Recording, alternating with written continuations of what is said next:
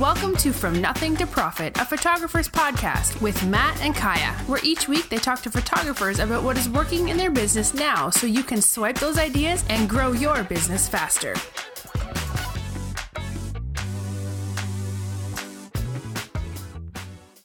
Okay.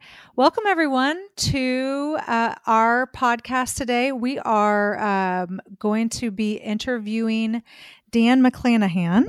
And Dan lives in Iowa and started, I think, uh, Dan, did you go to college and get an actual photography degree? No, I went to college. Oh, good. Um, That's great. I, I got a journalism degree and a music okay. minor a journalism music minor. So Dan uh, is in Iowa, which is like a mecca for uh, portrait photographers. I feel like, and so I remember Dan most from meeting him there. But Dan has won all kinds of things, does commercial uh, work, and has photographed Marky Mark, who I took a picture by in Target. That's awesome. Yeah. Um, so Dan, I wanted to. I, I I know you most recently um, from your World Photographic Cup. Do you want to talk a little bit about that too, um, and how that all started? Besides just being from the mecca of Iowa. sure. First off, it's fun to think of this as a mecca, I guess, because when you live here, that's not how we perceive it, but I'll take it.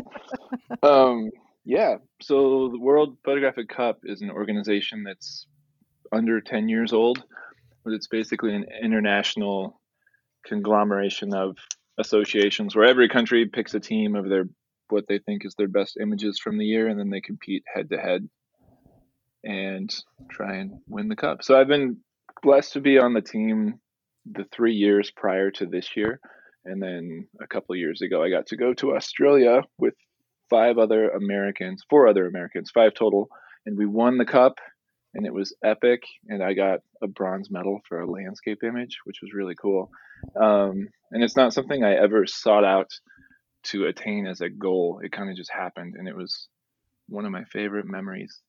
That's awesome. Crazy career so far. So I'm happy to tell you anything you want to know about it. I don't no, know. that that's good. I just don't know a lot about it. I just knew that you were awesome when it came to that, and so I wanted you to like toot your own horn. Basically, is what I wanted. Oh well, I'm not very good at that, but I'll do whatever you want. You did a you did a great job okay, so speaking of horn tooting, um, so Dan, tell us a little bit more about like your journey into photography. Sure. Uh, okay, jumping back to college, I started dating this girl named Alex, who is now my wife and baby mama. Um, she was a graphic design student, and I realized by hanging out with her and her friends that they were way cooler than me because they were creating these tangible things that had form and function and I was getting really disenchanted with journalism after working at a newspaper for three years, and everyone turned into a chain smoker or a binge drinker, and it was just like a high stress work environment. Um, so I picked up a camera for fun. I just took an elective class like my senior year of college and ended up, it just clicked. It was the first time I was ever able to communicate art that was in my head into something tangible because I really suck at art in terms of drawing and painting and the traditional mediums. So after graduating, um, we were supposed to move to Colorado, so I could have been closer to Matt, but the economy tanked out with the Great Recession of 2008, and we lost the jobs we had lined up, and ended up basically being homeless and unemployed. So we moved in with my grandparents because they had a little attic at the top of their house, and they said you can live here for a few months until you get back on your feet, and that turned into two years uh, but during that time, I just started photographing. It started with like my neighbor had a senior, and they said, "Hey, will you take pictures of my kid for a hundred dollars?" And I was like, "Sure, that sounds great." And then it turned into it, it turned serious pretty quickly. Um, that was the early stage of Facebook. So the first wedding we shot, I put pictures online, and then we booked like twelve more immediately, basically, and we kind of got sucked in pretty quickly. So I went full time in 2009, and my wife joined me in 2010. And we've been through several phases, and we're in the middle of a transition right now in terms of what we shoot and what we're trying to focus on. But for the last several years, I've split time with one leg in the commercial world doing advertising work for corporations and brands, mostly through advertising agencies. And then the other foot is a portrait studio that I run with my wife. And we do seniors, families, weddings, all the typical stuff. But we try and do it as cool as we can. Meaning like the work the work is uh I don't know how to describe it. I try and make it different and like full of uh, vitality and life and color. It's kind of the undertone that makes me creatively happy. So, yeah.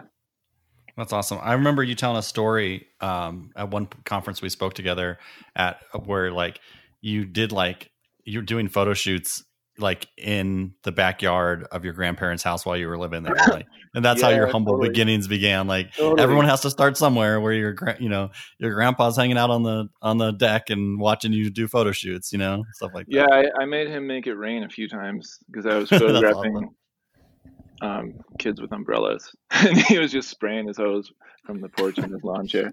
So that relationship is really cool because they're still in the town where I live today. And I think they're somewhat baffled probably that this, what they perceived as crazy hobby of mine has turned into a viable career. But it's exciting. I, I try and keep them in the loop as much as possible since they've been a part of it since the beginning. And they're a big part of me even being able to do this by supporting us during that stage. So I'm very grateful that's cool. That's a good story for sure. Grandpa, make it rain. uh, I should do that again. Actually, I really wanted, I've been convicted that I need to make portraits of my grandparents ASAP. Mm-hmm. And I was starting to line that up with my grandfather to do something um, themed along the lines of his participation in World War II. But then coronavirus hit, and now I can't see them in person. But yeah, that'll happen once yeah. once this blows over. I yeah. drove to their house. We drive by sometimes to just do like a call them on speakerphone and wave from the car type of thing. So mm-hmm. I saw mm-hmm. them from like a 20 foot distance, and it was so weird to not be able to get out and give them a hug. But it's still good to see them. Yeah, that's it's a weird time for sure. Mm-hmm. It is weird. So Dan, the last time we talked, just like a month or so ago, you were making a bunch of changes. Um, do you want to talk about any of that? Have uh, like I noticed that you like change the way you were doing your senior business set, put put that out there. Is any of that ready to discuss or is it all still in the works? Uh, it is live and it's ready to discuss. I will say i don't have any data to back up the success of this change yet because it launched basically once the social distancing mandate also yes. launched. So um, but so far the feedback has been phenomenal. So basically what kai is mentioning is our business is transitioning from a um, boutique studio where we do in-person sales and are more based around creating finished products to me being essentially a shoot and burner but it's not quite the same as shoot and burn. Uh, the context behind this is we have a son who's about a year and a half now who has a metabolic disorder called PKU and that's been very complicated and expensive and kind of changed the course of our lives and made us reshift our priorities because we want to take as good a care of him as we can. So my wife has kind of stepped out largely. She's still involved but she's staying at home a lot more to better take care of our son. And i restructured everything to be able to function with just me as the person in the studio. And with just me being someone that still wants to pursue commercial work because I love it. So I restructured the portrait side to essentially be similar enough to the commercial side where I could shoot a job and it wouldn't mess up my workflow one way or the other. So every session has a commission fee up front and comes with digital files. And then I still offer print fulfillment and albums and stuff for people that want it on the back end, but it's no longer a requirement or the primary purpose. So yeah, um, all of the cool. all of the information, like the structure I came up with and stuff, is on my website, so it's public. I set up everything um, using Squarespace and StudioCloud to be automated, so people can go to my site, click book now, see my availability, pick their session date, and I just receive an email with a payment, which is pretty cool. So one thing that was sweet about this is normally our first quarter is super low um, but now that everything is prepay up front and I'm making my my income as a artistic commission up front versus an upsell on the back end. The people that have booked me so far, I'm just getting these payments in my email for doing nothing, which has really helped us survive this month of not having any income. So that's been cool. I did. I came up with the idea of uh, promotion over a weekend to try and incentivize people to book their session dates early, and I had about ten people do it. Um, so that was huge. Granted, I still have to do that work now, but I'm grateful. But yeah, that, that's probably not the hard part, right? You know, right.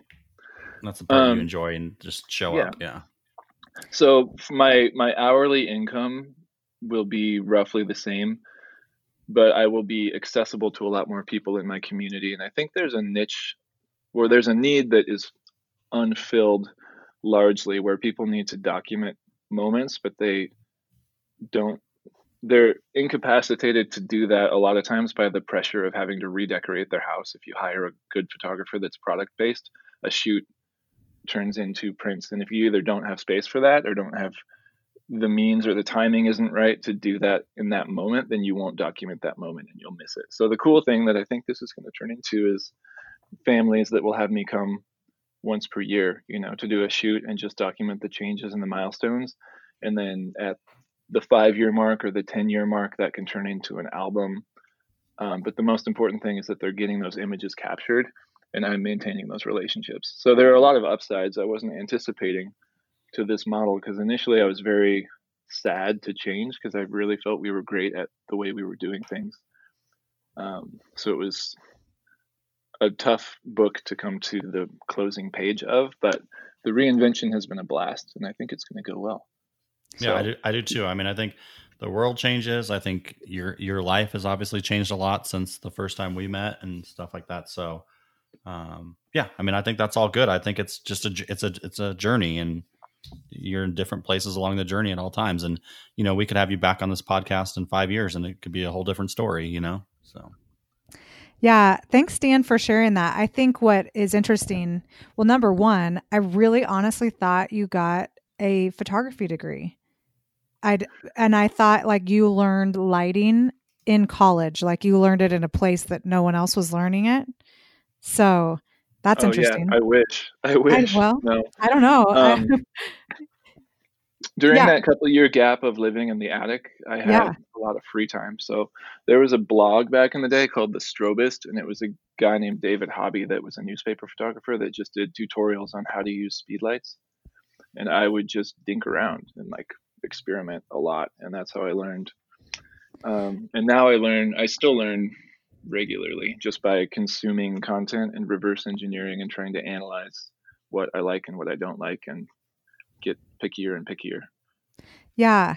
What I think is cool about it is you started out in journalism and then you obviously got interested in lighting and then you are uh, you know really and you really connected to the commercial world and you work in that too and you're putting all that together for your portraits really you know and yeah. i think it could turn into something more of a almost being a like well lit photojournalistic por- yearly portrait session or something like that. It i think it could be something that really sets trends. Well sweet do it go go for um, it so dan so i have a question about your family portraits because uh, in our circles, you're kind of known for these like crazy Christmas card and family portraits that you do of like, you know, these huge scenes that you put together. So is all your family work like that or just a portion of it? You know, because no. that's what we see. That's what we yeah. see. Um, I mean, a lot of my stuff is not crazy. It's just clean, really well done studio work or location work. And then I've I've differentiated the project or the product so that the composites, which you're referencing, are now a term that I've trademarked called an epic portrait. And those are a custom commission because they're very time intensive. And I probably yeah, get. imagine so. Last year I had like three. Um, I'm really hoping to grow that though, now that it's officially a thing. And I view the market for that being outside of my town because my town is not very big and it's fairly conservative people like the idea of creative things, but when they're going to put something on their wall, they typically want it to be more safe and traditional. Um, but I have gotten a lot of feedback on the composite stuff, and that's the work that makes me super jazzed. Like it's the way that I feel like it's the truest form of documenting my family because you get to showcase everybody's personality in one image in a way that's very true to who they are at that moment.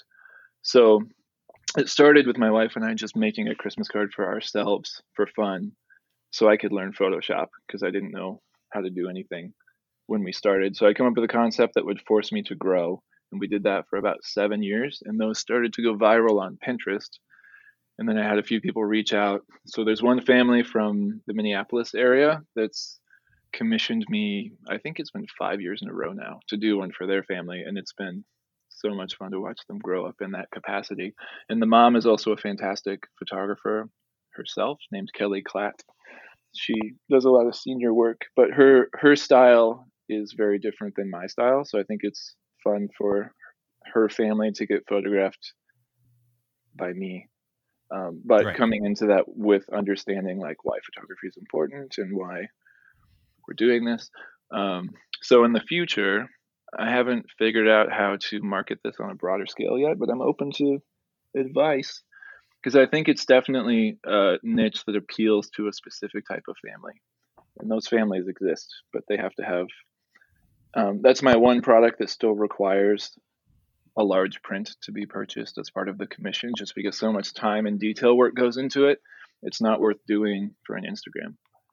Yep, I oh, totally no. get that. Yeah. So, yeah, but I did one last year that's probably my favorite one to date, and it ended up being a 50 inch matte acrylic print in the family's home, and it's like the coolest looking thing I've ever Is installed. it when everyone's cooking in the kitchen? No, it's um three little girls and they're remodeling a house basically. So the mom is walking mm-hmm. down the stairs balancing paint cans on her head, and the girls are all being crazy, and the dad is like shooting sawdust everywhere.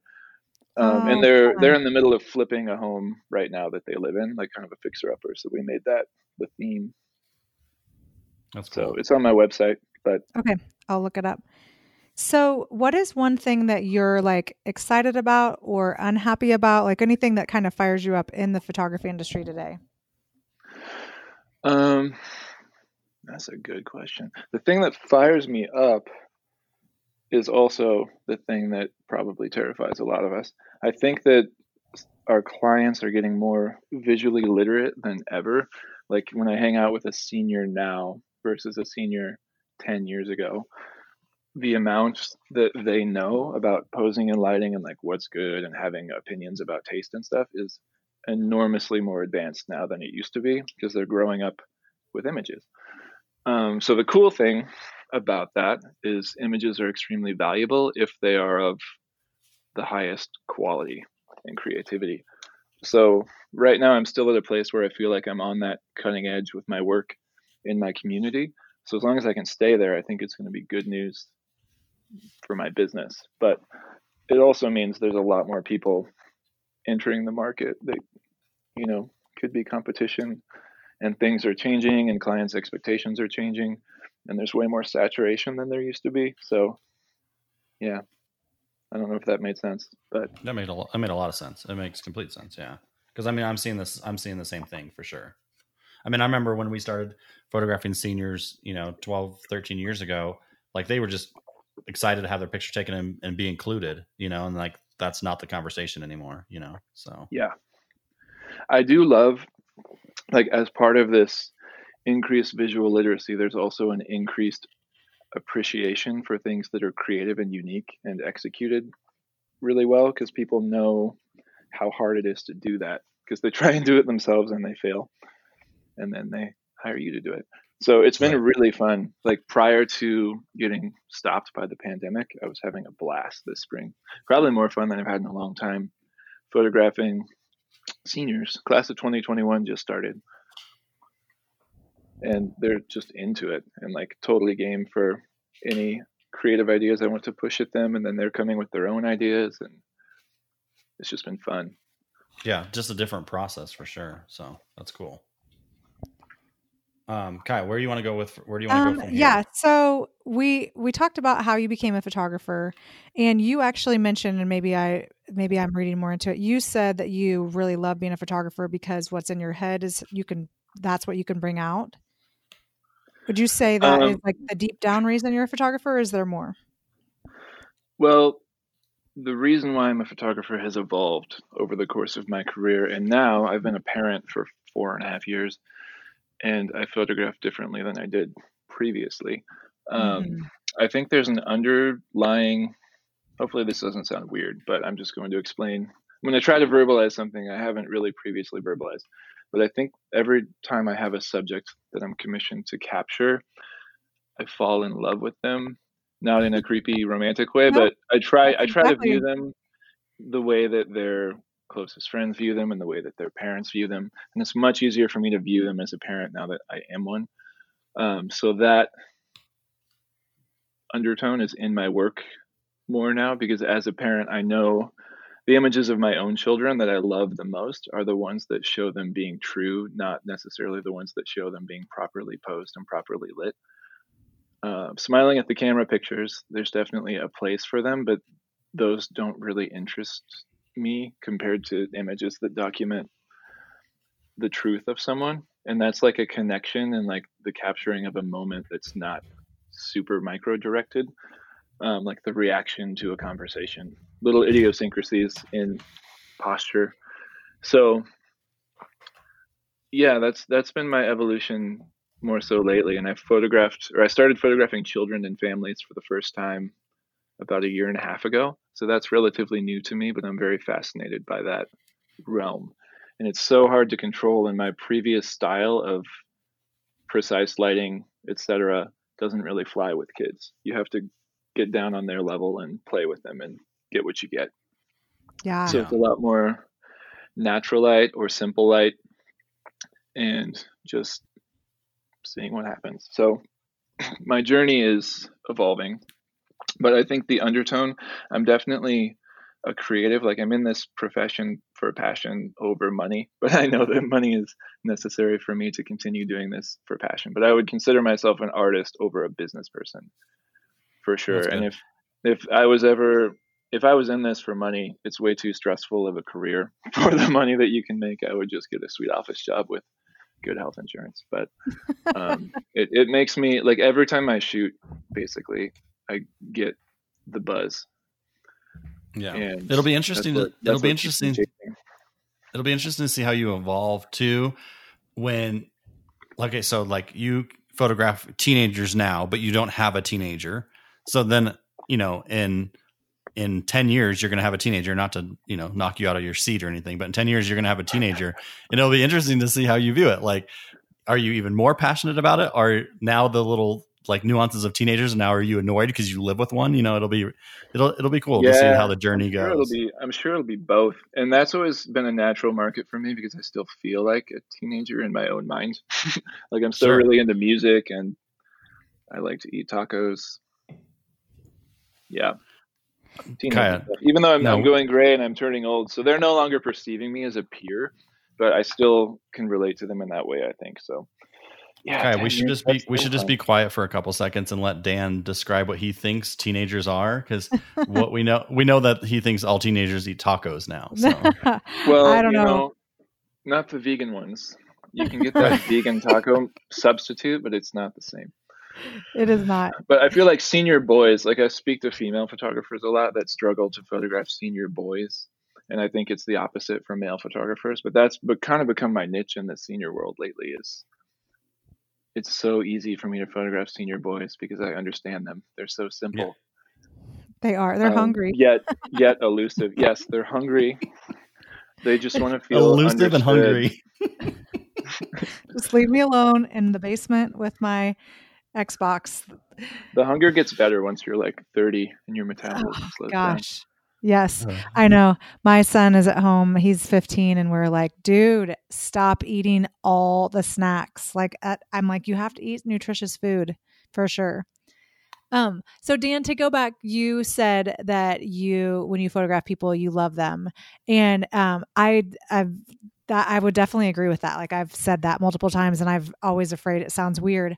But the reality of it is sometimes the people you photograph are irritating and unpleasant people but you almost yeah but to do a good job, you do have to figure out how to love them, you know, through the lens. Yeah, and I would say that's more common in the commercial world. I photograph Mm. mostly people that don't want to be photographed, like headshots Yeah. in a law firm type of Yeah. thing.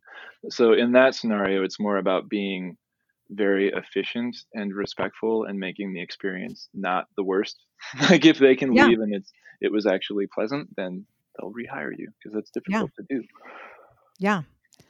Um, But I haven't encountered too many cranky people on the portrait side. Typically, if they're coming here and showing up, it's because they want to be here. yes, but not they're not always guaranteed 100% lovable. Right. Well, it, love is not easy, you know. it's true. It's so Especially we only have one word for it. This is why the the Latin language has what like twenty words for love. I made Yeah. that up. no. Yeah. check Well, it's hard to love somebody when they're hungry and elusive. You know? It is. Yeah. That's funny. Um, okay, so I want to ask you this question because you're you like gear. I've talked gear with you a few times, but um, if you had a thousand dollars right now that you had to spend on your photo business, what would you buy? Oh my gosh. Okay, let's So- put it at three thousand dollars. I think a thousand's too little. All right, we yeah, can, I we was can gonna change say it. everything I want is like lenses and flashes and stuff. I know, me too. So I've So been on talk- talk a little probation- bit- I've been on I think this is- probation for a couple of years. I haven't bought any gear for a while, but I, I currently have the Canon RF 85 millimeter 1.2 on loan from CPS because I was like, I've got nothing to do. I'm just going to test this lens, and it's beautiful. And it's oh. twenty seven hundred dollars, I think.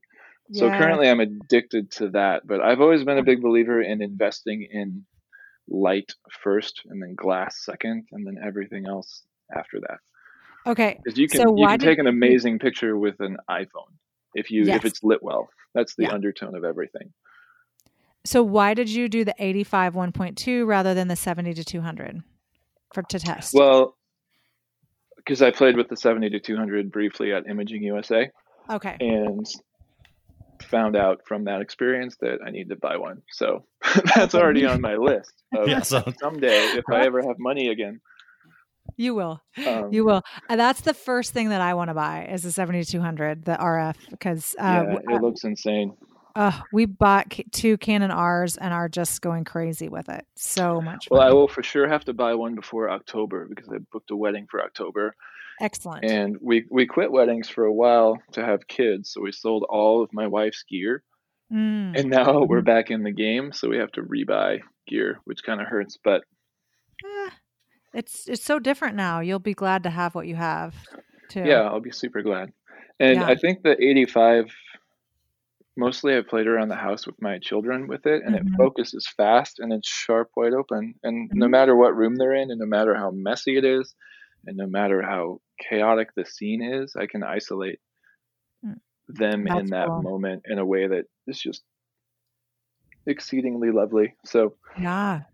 That's what I mean in- into that Okay. at the moment. Um, yeah, I also would like to get some more flash equipment for my Profoto setup, but all of their stuff is so expensive. Yeah. That's you got to give that's it a on hold bit. for a bit. Yeah. So if you had a thousand dollars right now or three thousand, whatever, what would you for sure not buy? That's photo related. You know, for our listeners, what would you suggest they not spend money on? I would not buy anything that wouldn't help me make more money Mm. as That's a good. first step. Um, that's what my wife's been really good about this because I've always had a list of stuff I want to buy. I've never not actually. It's kind of an issue.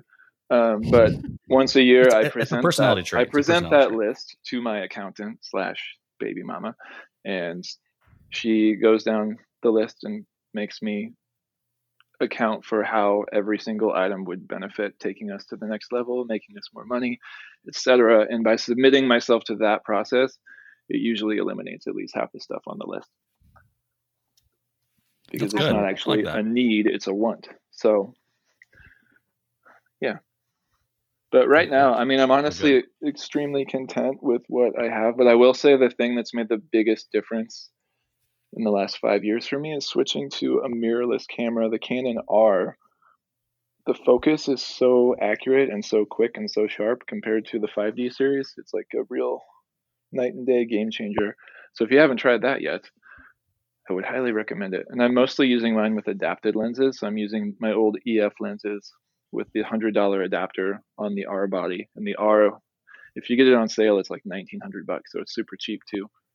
I found it for fifteen hundred online Oh, just like a month ago. I know. I Did you buy I it? went to the eye doctor because my Canon five uh 5D Mark IV was never in focus. It's like, something is wrong with me. But anyway, Yeah, Canon R I always struggled with that too. And I ended up I switched to Sony. Well, I had a Sony slash Canon hybrid kit for a couple years, just because sometimes I needed the focusing speed and the eye detection for certain types of work. So I was using a Sony, adapting my Canon lenses to it. Huh. And then as as soon as I tested the R, I sold the Sony immediately, just because it felt so much more intuitive Yeah. to me. The Sony always kind of felt like trying to fly a spaceship that didn't come with an instruction manual. Like the the menu system and all the navigation was very counterintuitive to me. Yeah. So That makes sense. if you're used to Canon, the R does everything that you need from a Sony. So don't sell all your stuff and switch until you try it. Because you can save a ton of money. It was like a year or two ago at Sync. Was that the year that Dan Rowe, Yeah. I think, spoke and shared about his Sony stuff? And like 30 people sold all their Canon stuff and switched to Sony like that week. Wow. Yeah. And then a month after that, the R came out. And I was like, oh, you guys, so, so much lost So th- no, so that's that's great. That's a great transition to the next question I want to ask. okay, you, so you go. so speaking of that exact situation, what is the best advice you've ever received? like for photography? Uh, Yeah, Or any, or it can be in life. You know, it could be something your wife told you. I don't know. Ugh, that's that's heavy. You can say you can say pass, and we can move on to something lighter if you want. I Come gotta back. chew on that. Um, That, I was like, wow, that was a crazy transition. Well, Dan Rowe gave people advice, and then I just transitioned That was right terrible to. advice, right? Not nothing. no, I against mean it you. was it was Nothing great against you. advice in, in the moment, yes, but it turned into no longer necessary like Yes. a month after that, which goes Yeah. to show, I don't know, How what fast year our world moves. You have is not that important compared to yes, the yes, depth very of life advice.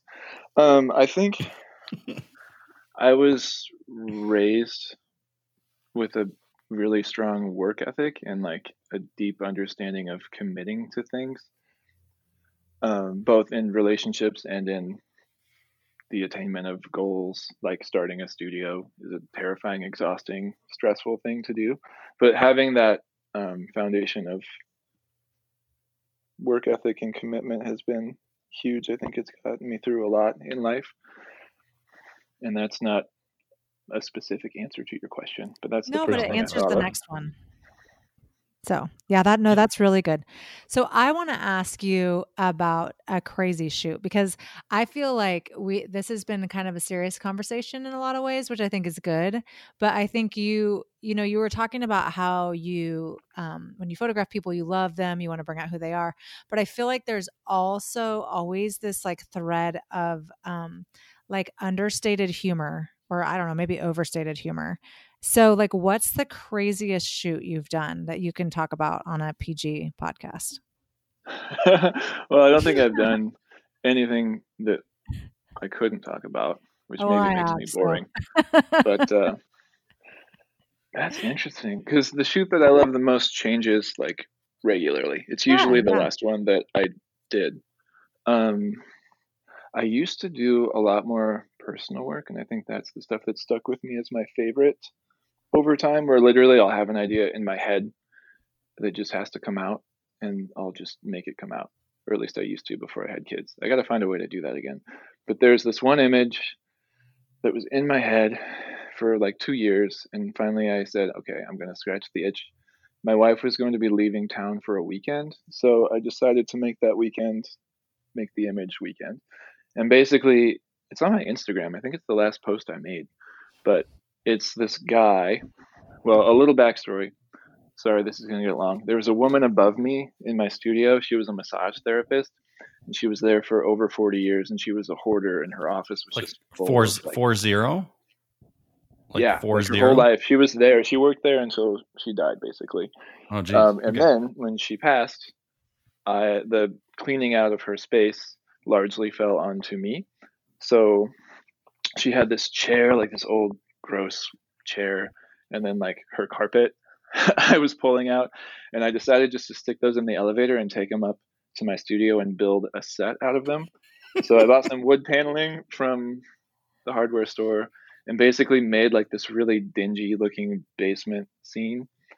Um, and I made it set in the 80s because that's when I was born. And I remember that era fondly in my own mind. And I got some old posters like Star Wars and Indiana Jones and stuff. And Baywatch. And basically, yep, and Baywatch created this room that's like, in my mind, like the precursor to the modern day basement where teenagers waste away playing video games and watching Netflix. Except rather than make that literal for today, I made it a throwback because I thought it would be more visual. So I got a box of VHS tapes and ripped all the guts out and turned them into a dress and brought one of my friends in and like wrapped her up in this VHS tape. And basically she's emerging from this VCR as like this goddess that represents the allure of entertainment. But then all this tape is wrapping around like going to consume my friend Ryan who's sitting in the chair addicted to entertainment. So it's kind of like a satire on the adolescent male or the American in general. We yeah, I was like going to say preoccupy ourselves with distraction, and I think we miss out on a lot of life. And it's an addiction that people don't really talk about.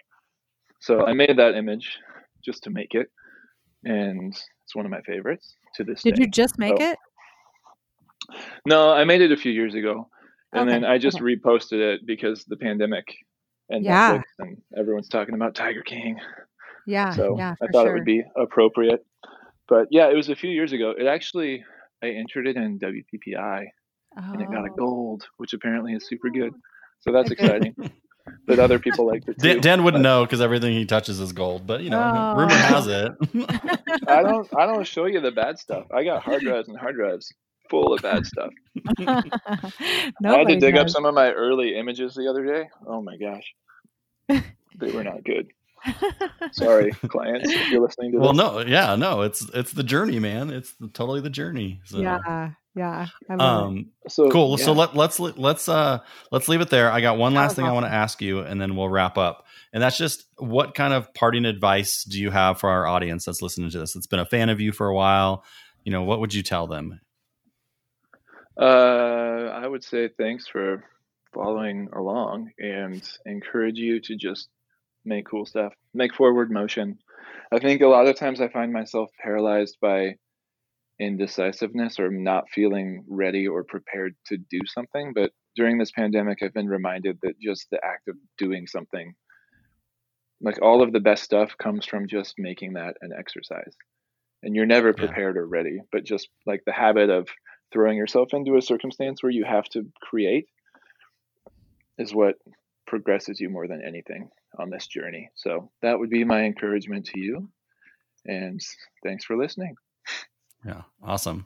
Uh, Kai, you have anything else, or do we just I let just- these people go for the week? Yeah, well, I just uh, want to tell Dan, thank you so much. We've been trying to get you on the podcast for a while, and I appreciate you uh, letting me bug you and getting you on here because I feel like you have uh, the way that you work uh, uh, is a real inspiration to people. Where you're pushing yourself, you're trying new things, you're creating things, um, and uh, so I just appreciate you being on here.